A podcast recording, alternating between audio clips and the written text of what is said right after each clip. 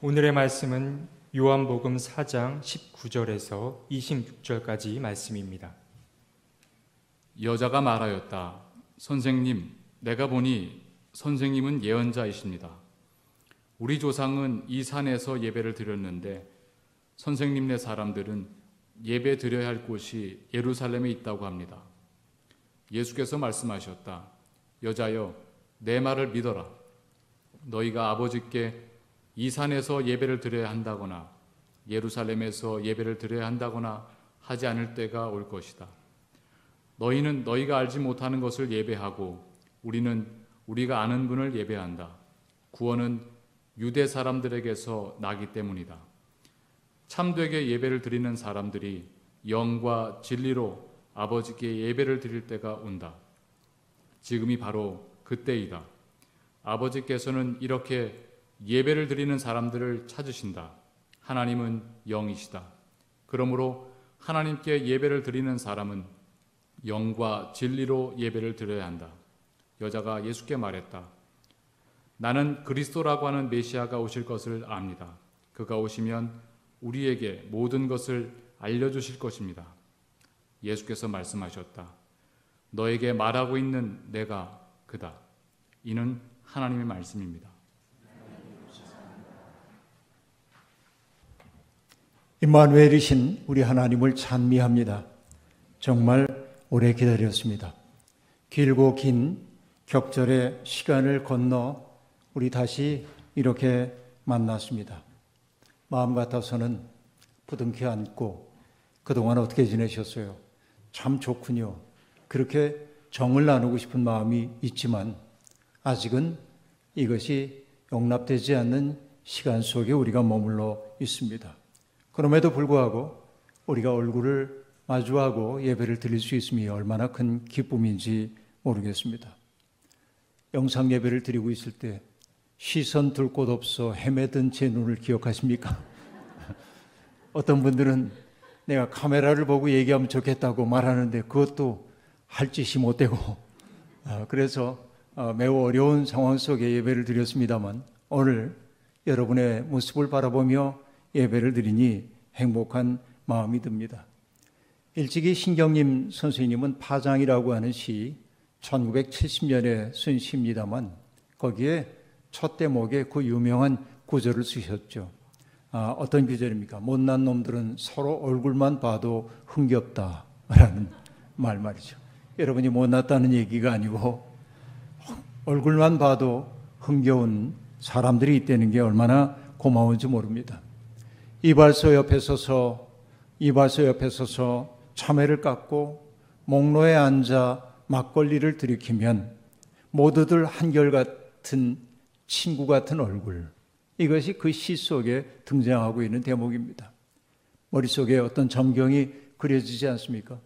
이발소 옆에서 참외를 깎고 있는 사람, 목로에 앉아 막걸리 마시는 사람 모두가 다 정겨운 우리의 이웃들이고 어떻게 보면 다 친구 같은 얼굴이라고 그렇게 시인은 노래하고 있습니다. 하나님이 우리를 받아주신 것처럼 우리도 서로를 있는 그대로 받아들이면서 우리가 함께 있음이 참 좋다. 이렇게 느끼는 예배가 되기를 소망합니다.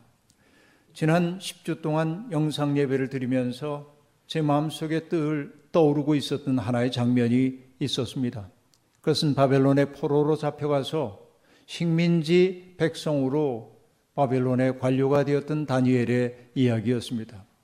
왕이 칙령을 내려서 당분간은 왕 이외의 어떤 신들에게도 기도를 올려서는 안 된다는 지엄한 칙령이 내려졌을 때 그때도 다니엘은 하나님 앞에 기도하는 것을 멈출 수가 없었기에 집으로 돌아가면 다락으로 올라가서 예루살렘을 향한 창 앞에 꿇어 엎드려 하루에 세 번씩 기도를 올렸다고 성경이 얘기하고 있습니다.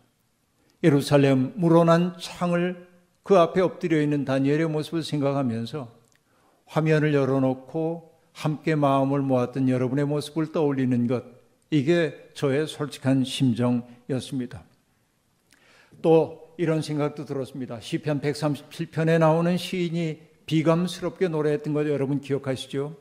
바빌론의 강변 곳곳에 앉아서 시온을 생각하며 울었다라는 노래 말입니다. 여러분도 그런 그리움으로 이 자리에 나오신 줄로 압니다. 물론 개 중에는 뭐 그렇게 호들갑스럽게 그럽니까? 집에서 예배 드리니까 좋기만 하더구만. 아침에 서둘러 일어나지 않아도 되고, 그렇죠? 복장 대충 해도 괜찮고, 사회 보는 목사님이 복장 똑바로 하라고 그러지만 날 볼 거야 말 거야. 그러면서 편안하게 지냈던 그런 분들도 예, 계신 게 분명합니다. 어느 해외 신문의 만평을 보면서 제가 웃은 적이 있습니다. 격리 생활에 익숙해진 미세스 아무개 씨였습니다. 외국인데 이건 물론 이제 그림입니다. 어, 교회 왔는데 자기의 모습에 당혹스러워하는 모습입니다. 발에는 두툼한 어, 그 슬리퍼를 신었는데 털이 폭신폭신한 슬리퍼를 신고 있고 아, 그리고 옷은 헐렁한 잠옷을 입고 있고 머리에는 그립을 잔뜩 말아가지고 이런 모습이고 손에는 커피 한 잔을 들고 예배당에 들어서다가 내가 지금 무슨 짓을 한 거지? 그런 표정으로 당혹스러워하고 있는 사람의 모습이 아, 그 만평 속에 실린 것을 보았습니다. 오늘 보니까 잠옷 입고 온 분은 아무도 없어서 저는 다행으로 여기고 있습니다. 오늘은 어버이 주일이기도 하지만은 저는 예배 드리는 마음이 어떤지에 대한 아, 생각을 함께 여러분과 더불어 나누어 보려고 하고 있습니다. 독일 말로 예배를 뜻하는 단어는 고테스딘스트라고 말하고 있는데 고테스딘스트라고 하는 말은 하나님을 뜻하는 고트라고 하는 단어와 섬기다라는 뜻의 디넨이라고 하는 단어가 결합된 단어입니다. 그러니까 번역하자면 하나님을 섬기다 이것이 바로 예배인 것처럼 보이기도 합니다. 그러나 이 고테스틴스트라고 하는 말은 하나님을 우리가 섬긴다는 말로 해석될 수도 있지만 달리 해석될 수도 있습니다. 저 남산에 있는 중앙루터교회 최주원 목사님은 그것을 고테스틴스트란 말을 이렇게 해석을 하고 있습니다. 이것은 달리 해석할 때 하나님께서 우리를 위해 은혜를 예비해 주시고 하나님께서 우리를 위해 일하시는 것 이것이 예배라고 얘기를 하고 있습니다. 물론 그것만이 예배인 것은 아닙니다. 예배의 방향성이 그러하다 하는 말입니다. 우리가 이 자리에 나온 것은 하나님이 우리를 위해 은혜를 예배해 주시고 불러주셨기 때문에 우리가 여기 나올 수 있고 오늘 우리의 마음 속에 하나님이 은혜를 부어 주실 겁니다. 이게 예배의 시작입니다. 방향이 그렇습니다. 그런데 우리는 그 하나님의 은혜에 감동해서 기도와 찬양으로 하나님과 상호 소통하는 것이 예배입니다. 달리 얘기하면 하나님이 쿵 하고 소리를 내면 우리는 덕궁 하고 응답하는 것. 바로 이것이 바른 예배라고 말할 수 있겠다 하는 말씀입니다. 이것이 예배의 마음일 겁니다. 오늘 본문은 사마리아 여인과 예수 그리스도가 만나 나누었던 대화의 일부를 우리에게 들려주고 있습니다. 요한복음 4장은 아, 마을 공동체로부터 따돌림을 당하던 그 여인, 이름을 알 수 없는 사마리아 여인과 예수님이 마주쳐 나눈 대화의 일부분입니다. 그리고 그 대화를 통해 열린 사마리아의 선교 가능성, 이것을 요한복음 4장은 우리에게 보여주고 있습니다.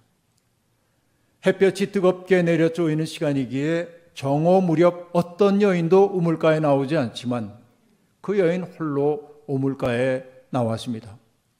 그 말은 여인들의 공동체로부터 그 여인이 따돌림을 당하고 있다는 사실을 우리에게 제시해 주고 있습니다. 그런데 그 여인 홀로 물을 기르러 나왔다가 그곳에서 우연히 예수님을 만나게 됩니다. 그 여인은 그 우물가에서 예수라고 하는 분을 만나게 될 것임을 전혀 예측하지 못했을 겁니다. 우리의 삶이란 따지고 보면 우리가 예측하지 못했던 예상하지 못했던 만남을 통하여 우리의 삶의 방향이 바뀌는 경우가 더러더러 있음을 알 수 있습니다. 감리교의 창시자인 존 웨슬리를 여러분 기억하실 텐데요. 1738년 5월 24일 8시 45분경 그의 일기에 나오는 얘기입니다. 나는 내키지 않는 발걸음으로 올더스게이트 가에 있는 신도회 모임에 참석했다. 이렇게 되어 있습니다. 중요한 것은 뭐냐면 열정적으로 꼭 참석하고 싶어서가 아니라 내키지 않는 발걸음으로 그 장소에 갔던 겁니다. 그러다가 그 집회를 통해서 웨슬리는 마음이 뜨거워지는 경험을 하고 감리교 운동을 일으키는 모멘텀이 바로 그 순간에 만들어졌음을 우리가 알 수 있습니다.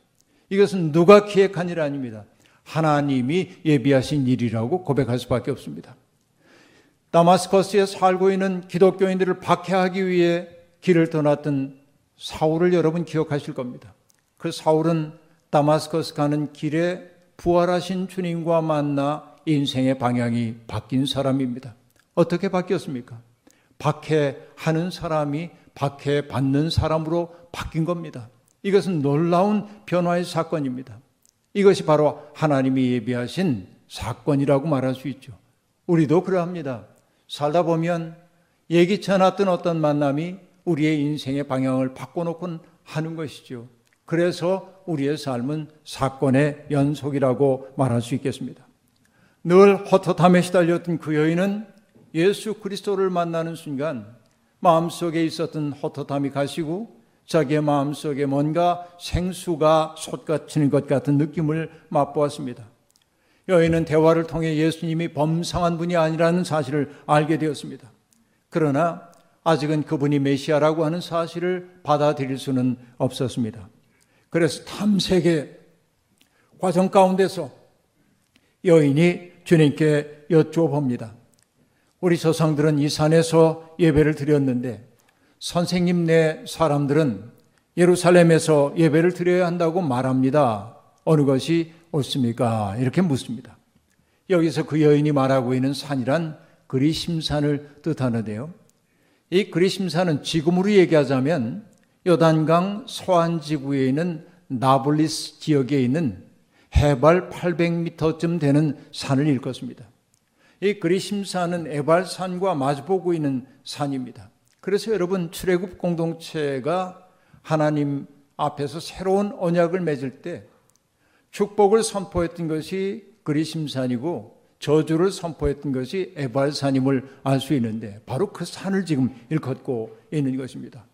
사실 그리심산과 에발산이 매우 중요한 장소인 까닭은 뭐냐면 이스라엘 열두 지파의 아버지라고 일컬어지는 아, 그 야곱의 생애와 관련된 중요한 지역이기 때문에 그렇습니다. 아시다시피 형의 설을 피해서 달아나던 야곱이 돌베개를 베고 잠들었다가 하나님과 만났던 그 장소 잠에서 깨어난 야곱이 뭐라 얘기합니까? 아, 이것은 정말 하나님의 집이었구나. 그래서 그곳 이름을 베델이라고 얘기하는데 바로 베델이 있는 장소가 그곳이었습니다. 나중에 20년 동안의 타향살이 마치고 돌아온 야곱이 정착했던 곳은 세겜인데 세겜도 바로 그 지역에 있었던 것입니다. 그렇기 때문에 사람들에게 그 두 장소는 매우 신령한 장소로 여겨졌습니다. 그런데 사마리아 사람들은 예루살렘에 있는 성전에 예배 드리는 것이 허용되지 않았습니다. 그들은 하나님의 백성의 순수함을 지키지 못했다는 악평을 들었기 때문에 그들은 예루살렘에 내려가 예배를 드릴 수가 없었습니다. 그래서 그들은 예배 드릴 장소를 만들었는데 그리 심산에 성전을 세워놓고 그곳에서 예배를 드렸고 하나님은 바로 그리 심산에서 드리는 예배를 받아주신다고 신학화했던 겁니다.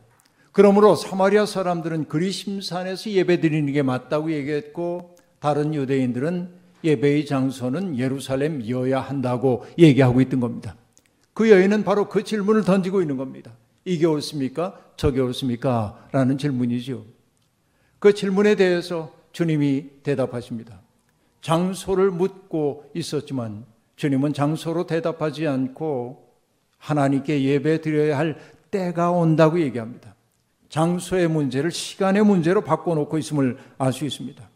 너희가 아버지께 이 산에서 예배를 드려야 한다거나 예루살렘에서 예배를 드려야 한다거나 하지 않을 때가 올 것이다 라고 말합니다. 예배를 예배 되게 하는 것은 장소가 아니라 때라고 하는 말입니다. 그러면 여러분 예배 드릴 때는 특정한 때일까요? 월, 화, 수, 목, 금, 토, 일 이날만이 예배 드려야 할 때일까요? 그렇지 않습니다. 여기에서 얘기하고 있는 때라고 하는 말은 헬라어로 호라라고 하는 말인데 그 말의 의미는 어떤 특정한 시간, 자연법에 따른 특정한 시간을 가리키기도 하지만 결정적 시간을 나타내는 단어이기도 합니다. 달리 말하면 하나님의 말씀 혹은 그 마음과 만나는 결정적 시간이야말로 예배의 때라고 우리가 받아들여야 한다는 말입니다. 예배하다라고 하는 말인 프로스키네오라고 하는 말도 누군가의 손에 입을 맞추다 혹은 꿇어 엎드려 땅에 이마를 대다라는 뜻인데 그러니까 거룩함에 직면한 사람들이 하는 일이 바로 예배입니다. 호렙산 떨기나무 불꽃 속에 임재하신 하나님을 만났을 때 모세가 신발을 벗고 그 앞에 엎드렸던 것처럼 거룩함과 만난 사람들이 엎드리는 것이 예배라는 말입니다. 장소의 문제 아닙니다. 하나님의 현존과의 마주침, 그것이 예배의 본질임을 오늘 본문은 얘기해 주고 있습니다. 여러분, 나치 독일에 의해서 아우슈비츠 수용소에 수용되었다가 가까스로 살아난 사람 가운데 오스트리아의 정신의학자인 빅터 프랭클이라는 분이 있습니다. 그는 자기의 경험을 담아 책을 하나 썼는데 그 책 제목이 죽음의 수용소에서라는 책입니다. 그 책의 한 대목을 저는 오랫동안 잊을 수가 없습니다. 그것이 저는 예배의 본질을 얘기해 주는 것이라 여겨 여러분께 소개하고 싶습니다. 1945년 5월달 나치가 패망하고 연합군에 의해서 아우슈비츠 수용소가 해방되었습니다. 그래서 그들은 이제 자유롭게 그 concentration camp 그 수용소를 벗어나서 어디든 갈 수 있었습니다. 그러나 가야 할 때도 마땅치 않고 그래서 며칠 주뼛주뼛 머물고 있던 어느 날 빅터 프랭클은 꽃이 만발한 꽃밭을 지나서 시골의 들판을 가로질러 걷고 있었습니다. 그의 문장입니다. 수용소에서 가까운 장이 서는 읍을 향해 몇 마일을 걷고 또 걸었습니다. 종달새가 부드득하니 하늘로 날아올랐습니다. 그는 말합니다. 나는 기뻐서 부르는 종달새의 노래를 들을 수 있었다. 조의 몇 마일 안에는 아무도 볼 수 없었다. 끝없이 펼쳐진 땅과 드높게 보이는 푸른 하늘, 그리고 종달새가 즐겁게 부르는 노래소리를 제외하면 자유로운 공간만이 있을 뿐이었다. 문득 나는 걸음을 멈추었다. 사방을 두리번거렸다. 그리고 푸른 하늘을 우러러 보았다. 갑자기 나는 무릎을 털썩 꿇었다. 이 순간 나는 내 자신이나 이 세상에 관하여 아는 것이 거의 없었다. 언제나 마찬가지였지만 있다면 내 마음 속에 울려나오는 한마디 뿐이었다. 저는 저의 비좁은 감방에서 주님을 불렀나이다. 그리고 주님은 자유로운 공간 속에서 저에게 응답을 하셨나이다. 얼마나 오랜 시간을 두고 거기서 무릎을 꿇고 있었는지 또 그와 같은 한마디를 몇 번이나 되뇌었는지 이제 기억할 수 없다. 그러나 나는 그날 그 시간부터 나의 새로운 삶이 시작되었다는 것을 알고 있다. 나는 다시 인간이 될 때까지 한 걸음 또 한 걸음 앞으로 나아가게 될 것이다. 이것이 프랭클의 고백입니다. 머릿속에 여러분 이 광경을 그려보십시오. 호젓한 들판을 홀로 걸어갑니다. 몇 년 동안 꿈에도 생각해 볼 수 없는 자유가 그에게 주어졌습니다. 아무도 내 곁에 없습니다. 나를 감시하는 사람도 없습니다. 나를 질시의 눈으로 바라보는 사람도 없습니다. 그를 사로잡고 있었던 두려움의 먹장구름이 거치자 세상이 온통 아름답고 친밀하게 느껴졌습니다. 꽃들도 아름답고 종다새의 울음소리도 아름다웠습니다. 인간은 그리도 슬프고 아픈 시간을 보내고 있었는데 자연은 무심하게 그 자리에서 자연스럽게 존재하고 있었습니다. 문득 푸른 하늘을 바라보는 순간 그는 무릎을 털썩 꿇을 수밖에 없었습니다. 그 비좁은 수용소 기도에서 바쳤던 기도가 응답되었음을 깨달았기 때문입니다. 멀리 계신 것만 같았던 하나님이 그동안 그를 감싸 안고 계셨고 그의 든든한 설당이 되어 주셨음을 자각하는 순간 뭔가 신령하고 압도적인 느낌에 사로잡혔던 것입니다. 그리고 그가 하는 고백이 무엇입니까? 그 체험 이후에 자기는 고단한 현실을 딛고 살아갈 힘을 얻게 되었다. 수용소에 갇혀 있는 동안 인간 이하의 존재 취급을 받았지만 다시금 인간이 되는 길 위에 내가 있었고 나는 그 길을 포기하지 않을 것임을 알게 되었노라고 이야기하고 있습니다. 바로 이것이 예배의 순간 아니고 무엇이겠습니까? 예배당 안에서 일어난 일 아니라 해도 그는 호젓한 들판 푸른 하늘이 펼쳐져 있는 그곳에서 하나님과 만났고 새로운 존재로 거듭날 수 있었습니다. 이것이 바로 예배의 때입니다. 그렇습니다. 그 체험 이후 그는 새로운 존재가 되었습니다. 그런 체험은 인위적으로 노력하여 얻는 것 아니고 누군가가 조장하는 것도 아닙니다. 그는 어느 순간 온 세상을 가득 채우고 계신 하나님의 현존을 뚜렷하게 느꼈습니다. 바로 이것이 하나님과의 만남입니다. 하나님께서 열어주시지 않으면 누구도 이것을 경험할 수 없습니다. 이 체험이 예배당 아닌 다른 곳에서 일어났다고 하여 예배 아니라고 얘기할 수 있을까요?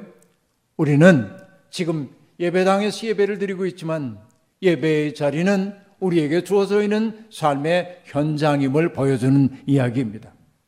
주님은 여인에게 참되게 예배 드리는 사람들이 영과 진리로 아버지께 예배 드릴 때가 온다라고 말합니다. 그리고 그때는 멀리 미루어진 그날이 아니라 바로 지금이라고 말하고 있습니다. 옛 번역은 이것을 신령과 진정으로 예배할 때라고 번역했습니다. 마치 예배자의 자세가 어떠해야 하는지를 가르쳐 주는 말처럼 들립니다. 우리가 마음을 다하여서 아주 애타는 마음으로 그리움을 갖고 예배드리는 말로 들립니다. 안 그렇습니다. 새 번역이 바르게 번역해 놨습니다. 영과 진리로 예배해야 한다 말합니다. 영이란 여러분 특별히 어떤 영이란 어떤 것을 뜻할까요? 예수 그리스도께서 그 여인에게 말씀하셨던 내 배에서 생수가 솟아나오게 하겠다 하셨던 그 영입니다. 달리 말하면 성령입니다. 성령님이 하시는 일은 무엇입니까? 우리의 마음을 하나님의 마음과 잇대어 주는 것입니다. 그리스도의 마음이 내 마음 속에 들어오도록 되는 게 성령의 역사입니다. 그러므로 영으로 예배한다고 하는 것은 무엇이에요?